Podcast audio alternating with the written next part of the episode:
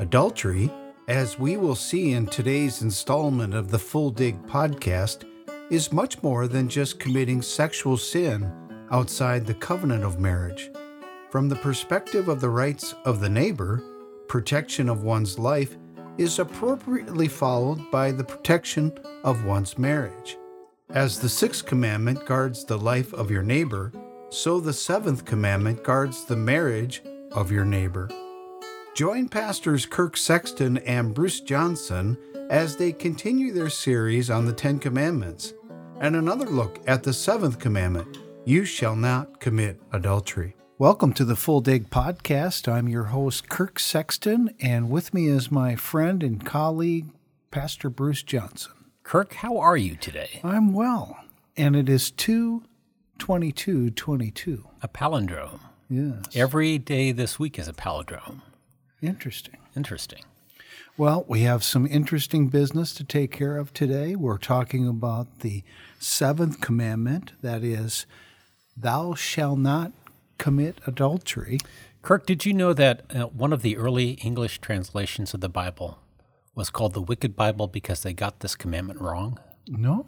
Instead of saying "Thou shalt not commit adultery," it was printed as "Thou shalt commit adultery." Oh no. Yes. That's a major typo. Major typo. The the uh, printer was fined a great deal for that, as I recall.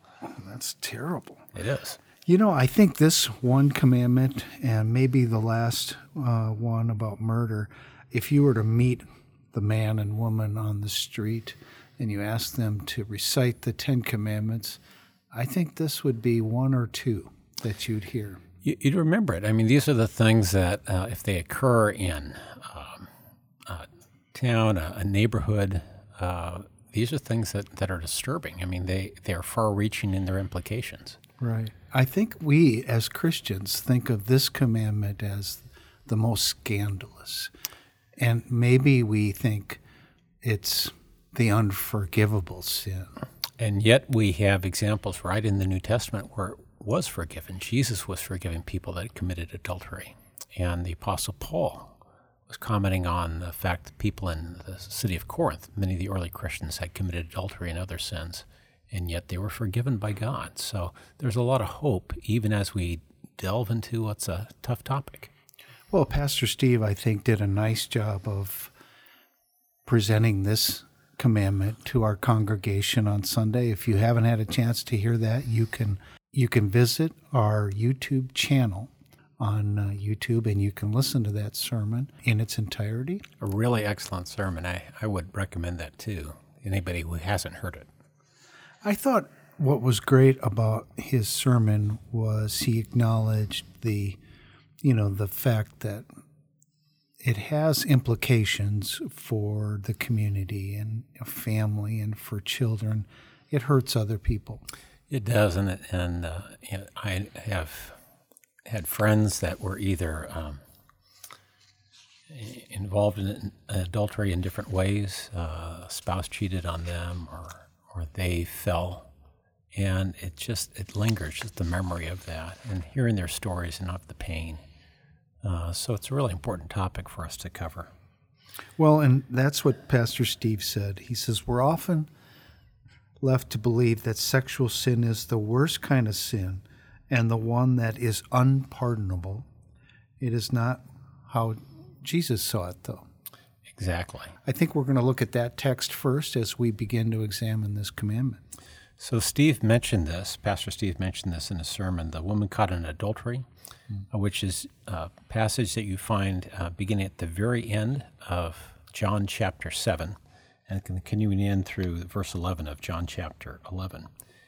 And uh, most people know the story a woman uh, who was caught in the very act of adultery brought before Jesus. And uh, Jesus is asked, Well, you know, the Old Testament says that we should stone her. So what do you say? Mm-hmm. And Jesus uh, says, Let the first among you who has no sin cast the first stone. And everybody starts to leave one by one because obviously everybody has sinned.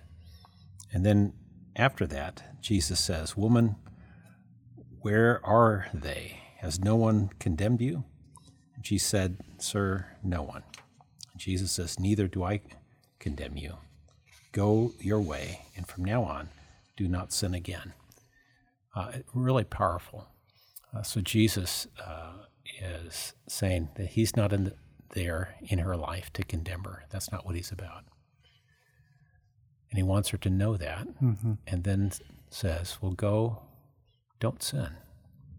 Uh, really great grace and clarity at the same time.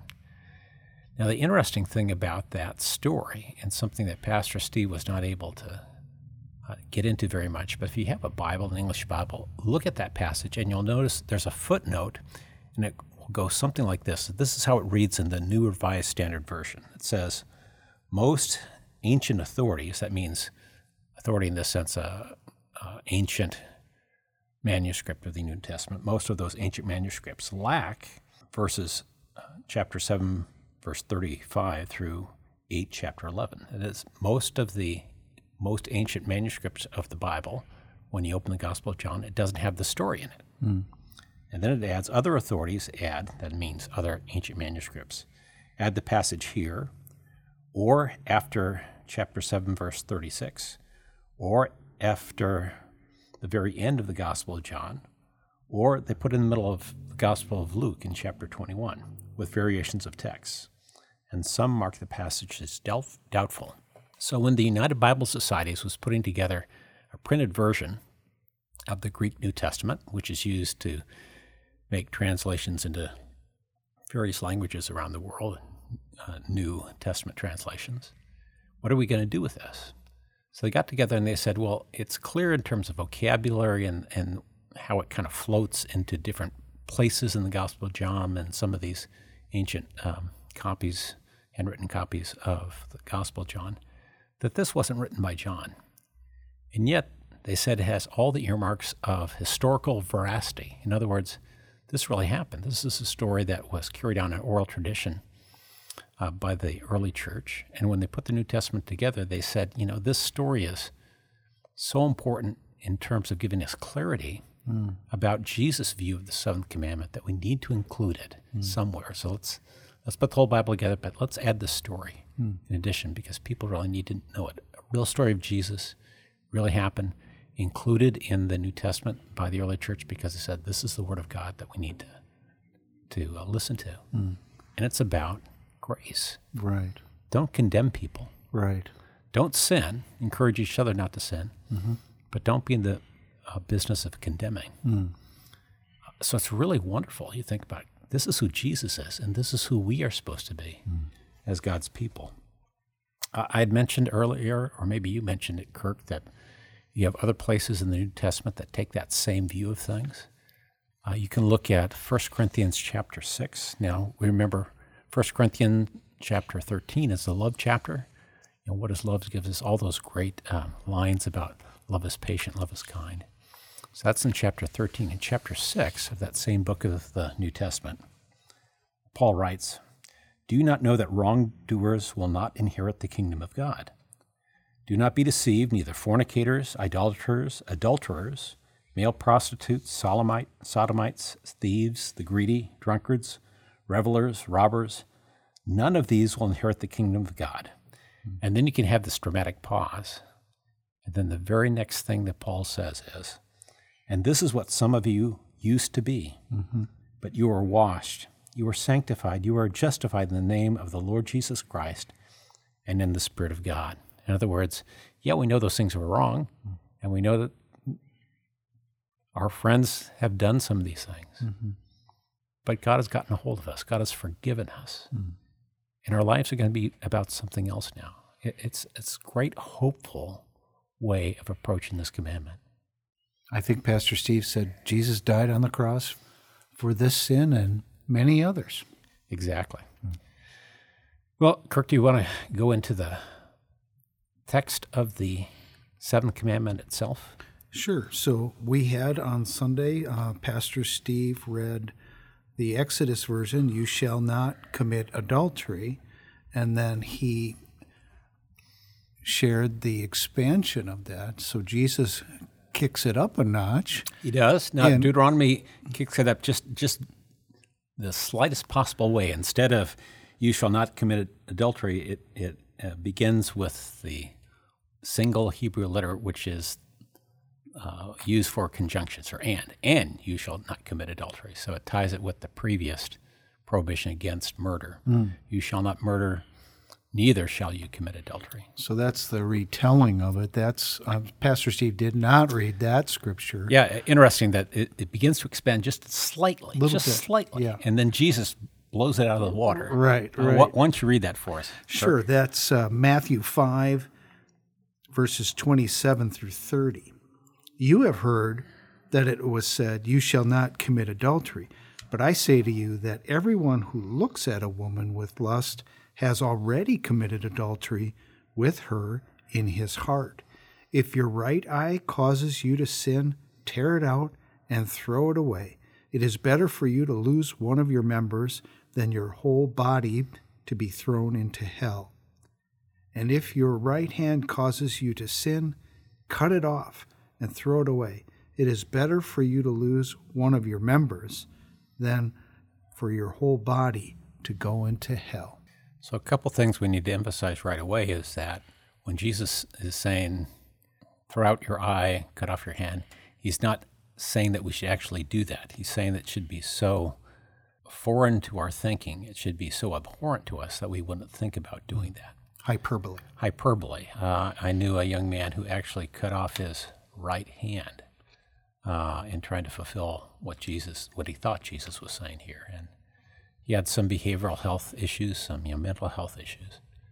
And uh, Jesus is not trying to get any of us to, you know, pluck out an eye or cut off a hand. Hmm. Rather, mm-hmm. we should understand. Um, we should be very serious about trying to keep all of what, of what God says.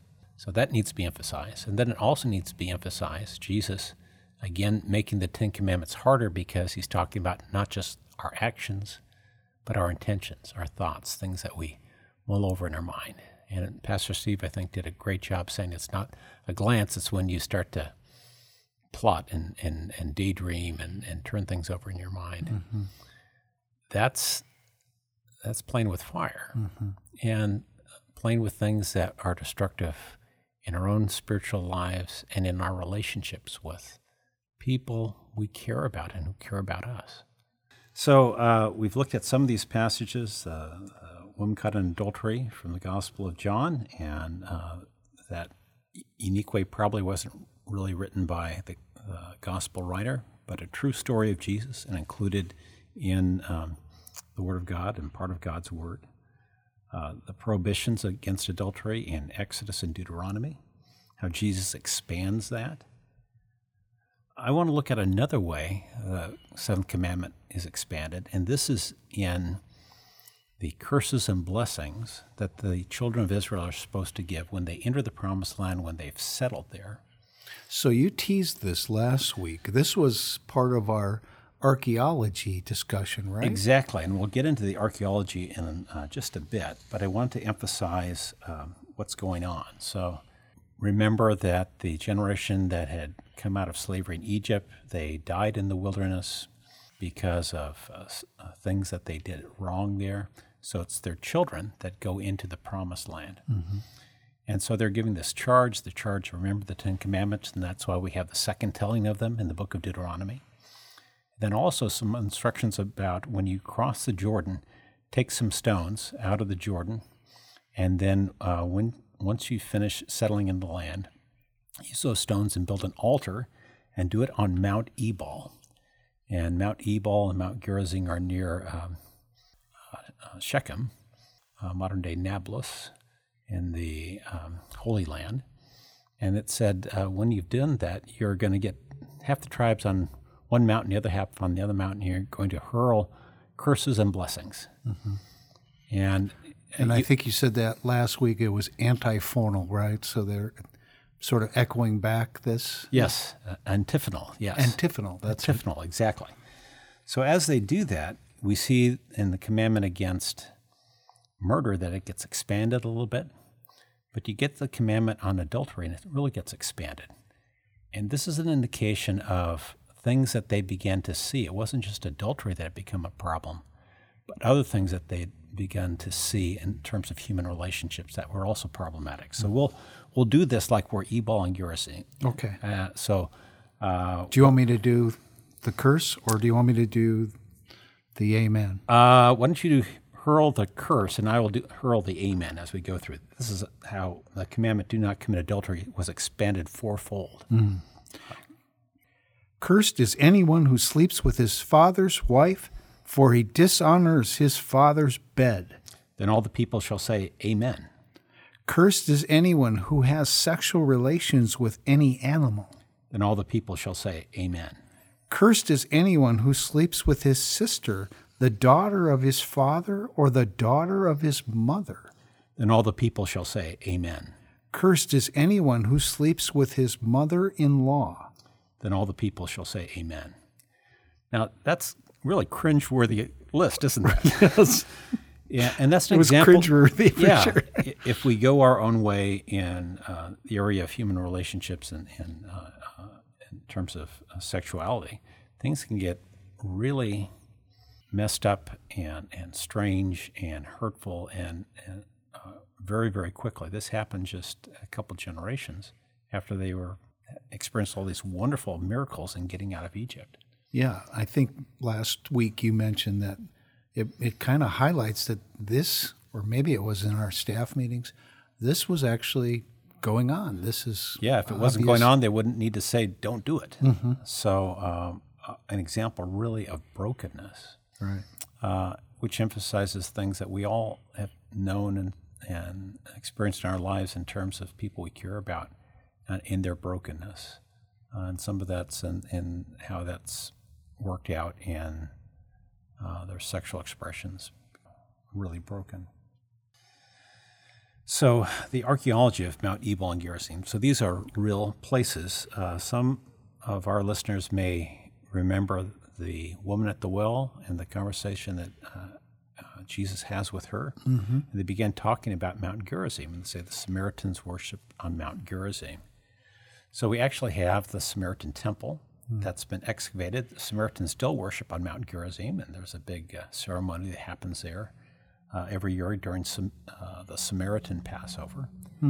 Uh, but we've excavated that site, and there's a, um, a temple that was built there in the 5th century BC, so during the Persian period. If you remember the Old Testament story, um, there was the Babylonian captivity, and the Jews came back from the Babylonian captivity And the uh, 6th century BC and then into the 5th century BC, where you have Ezra and Nehemiah as leaders of the people.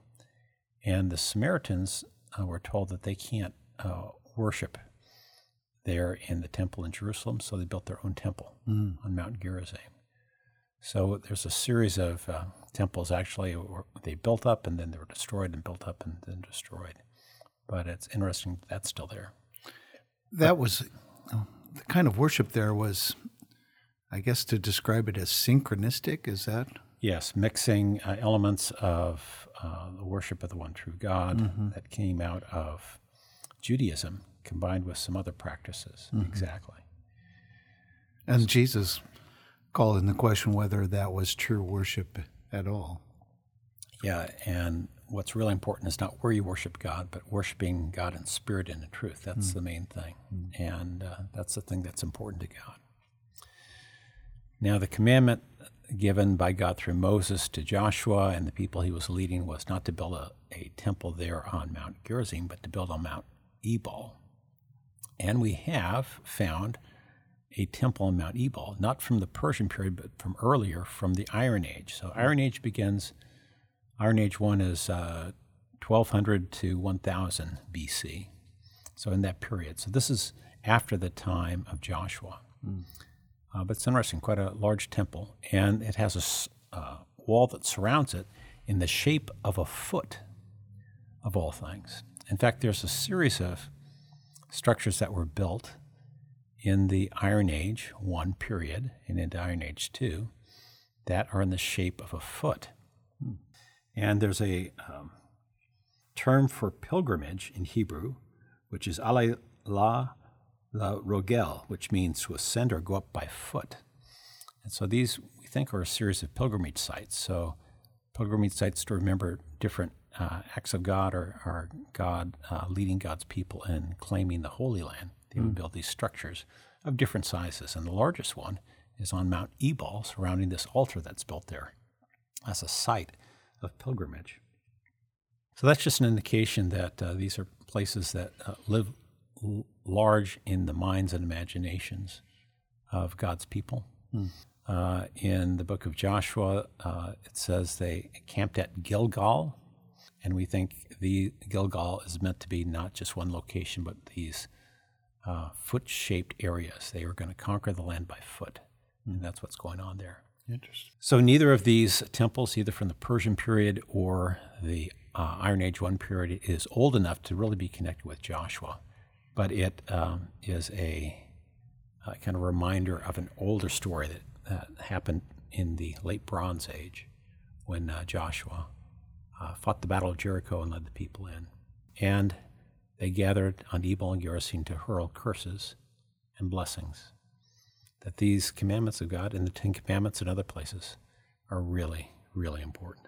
Well, we've talked about uh, some of the main texts in the Bible about adultery. We've talked about uh, just a reminder we don't need to tell our audience stories about adultery. We've all have our own stories that we mm. carry with us, and yeah. uh, some of us the pain that's associated with those kinds of things. But uh, we want to lift up what's in our ECO essential tenets and in our ECO confessional documents about the seventh commandment. So, Kirk, you remember in the essential tenets of ECO, we have uh, summary statements of the Ten Commandments at the very end that are introduced with the line as a practice of discipline, of regular self examination and confession, we are especially guided by the Ten Commandments. Therefore, we hold one another accountable too. And then it goes through the Ten Commandments. And mm-hmm. for the seventh commandment, it says, Maintain chastity in thought and deed, being faithful within the covenant of marriage between a man and a woman as established by God at the creation, or embracing a celibate life as established by Jesus in the new covenant. So, in updated words, saying this is the direction we're headed. It's not saying that we are perfect in this area. Um, uh, Jesus' expansion it uh, to say it's not just our deeds but our thoughts. You know, we if we we all approach this with a sense of guilt. You might say that's uh, one of the former presidents of Princeton Seminary says whenever we get into this area, everybody feels guilty, mm. uh, no matter what you've done or haven't done, no matter what you've thought or haven't thought. But it says uh, here in the essential tenets, this is our direction we want to go. This is how we want to encourage one another to maintain chastity in thought and deed being faithful within the covenant of marriage between a man and a woman, as established by God at the creation, or embracing a celibate life as established by Jesus in the new covenant. So, summarizing a lot of those basic texts on this commandment in Scripture. We've also been looking each week into our confessional standards and the Heidelberg Catechism. Again, that is a question and answer format Question 108 says, What does the seventh commandment teach us? And the answer is that all sexual immorality is condemned by God, and that we should therefore detest it from the heart and live chaste and disciplined lives, whether in holy wedlock or in single life. We should take it all seriously. We should take it to heart and try to live it out. And then it follows up Does God forbid nothing more than adultery? And such gross sins in the commandment? And the answer there is since both our body and soul are a temple of the Holy Spirit, it is His will that we keep both pure and holy. Therefore, He forbids all sexual, sexually immoral, immoral actions, gestures, words, thoughts, desires, and whatever may excite another person to them. So again, the life of the mind and the imagination as well as what we do. Yeah, I think that has that neighborly connotation to protect my neighbor too. Yeah, exactly. And we've been looking at also the Westminster Standards that are contained in three documents: the Westminster Conf- uh, Confession, and then the Westminster Larger Catechism, written for adults, and the Westminster Shorter Catechism. The question is asked what are the duties required in the seventh commandment? The duties required in the seventh commandment are chastity in body, mind, affections, words, and behavior, and the preservation of it in ourselves and others, watchfulness over the eyes and all the senses, temperance, keeping of chaste company, modesty in apparel, marriage by those that have not the gift of continence, conjugal love, and cohabitation, diligent labor in all our callings, shunning of all occasions of uncleanness, and resisting temptations. I looked up continence and I found self control. Self control. What did you? Yeah, self control. If, if you're incontinent, you do not have control over your bowels. So continence says control. That makes a lot of sense. Yeah. Mm-hmm. The uh, question 39 says, What are the sins forbidden in the seventh commandment? The sins forbidden in the seventh commandment, besides the neglect of the duties required, are adultery, fornication, rape, incest, sodomy, and all unnatural lusts, all unclean imaginations, thoughts, purposes, and affections, all corrupt or filthy communications or exposure to them, wanton looks, impudent or light behavior, immodest apparel, prohibiting of lawful and dispensing with unlawful marriages, allowing, tolerating, keeping of brothels and resorting to them, entangling vows of single life, undue delay of marriage, having more wives or husbands than one at a time, unjust divorce or desertion, idleness, gluttony, drunkenness, unchaste company, lascivious songs, books, pictures, dancing, theater plays, and all other provocations to or acts of uncleanliness either in ourselves or others. That's quite, quite a, a, list. Quite a list of brokenness, and you know things that uh, people still struggle with: uh, pornography, um, uh, brothels, you know, uh, prostitution, um, human trafficking, all, all, signs of human brokenness. Um, well, and I think in our in our world today, we're we're not taking these things seriously. We're we're disregarding them or we're we're we're looking the other way maybe as Christians. I don't know, um, but it's it seems like there's a proliferation of of these things. Yeah. So we who follow Christ that are trying to take the Ten Commandments seriously and trying to follow those things, uh, we are out of step with a lot going on with our culture, but we're trying to be in step with God. Um, Again, not because we think that we're better than other people, but we really love God. We really want to do what is good and right.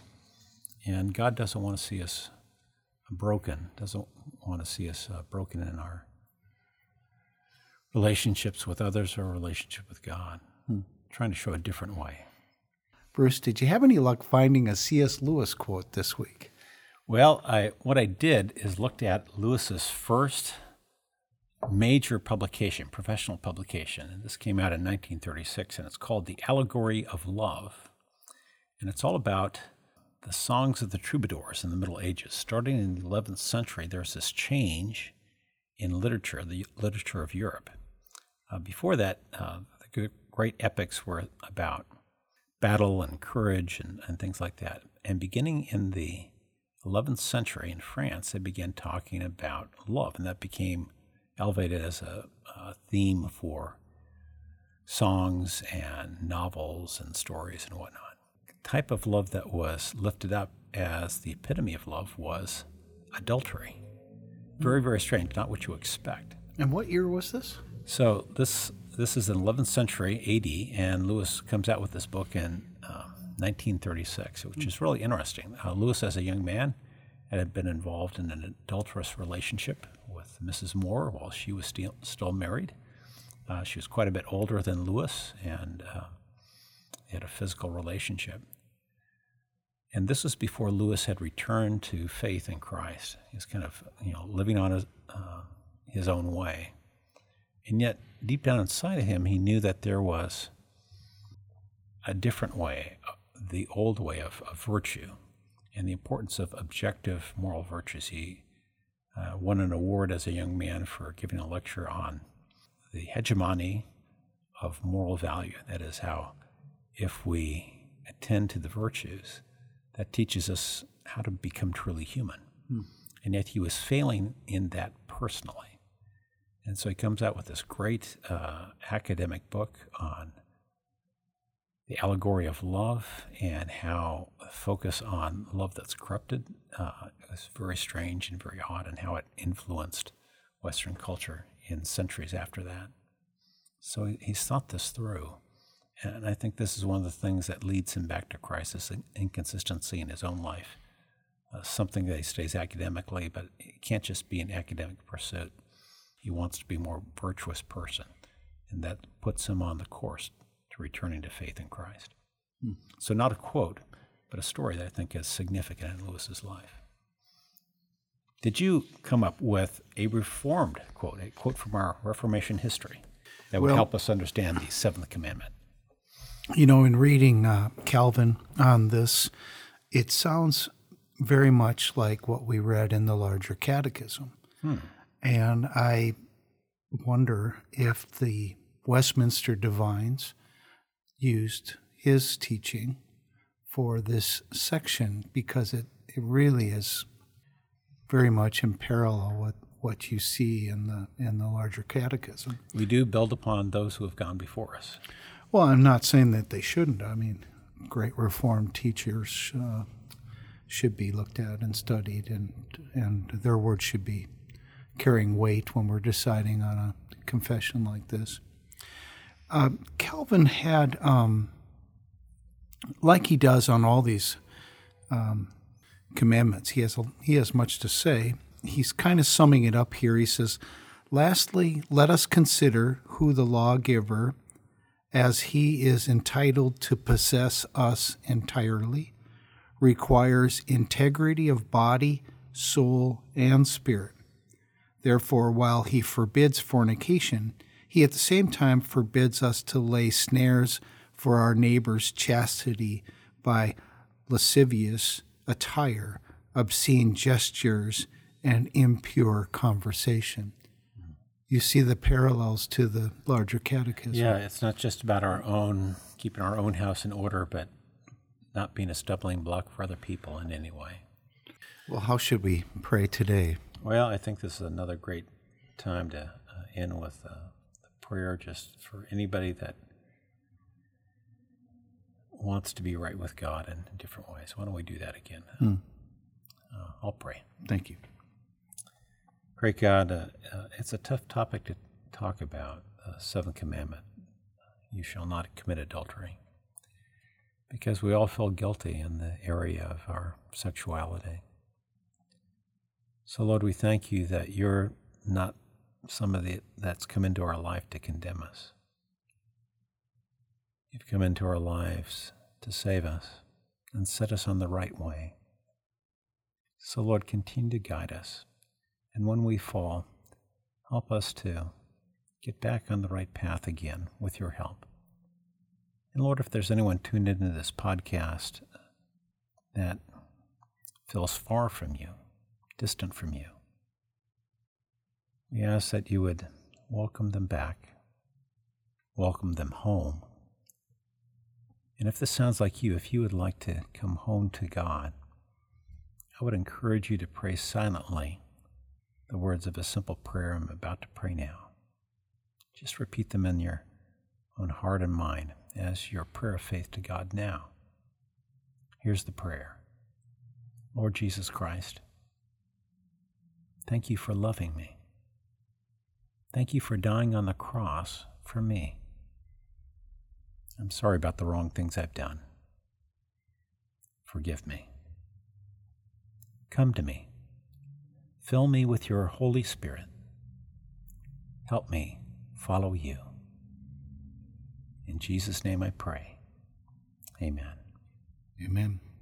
Thank you, Bruce. Thank you, Kirk.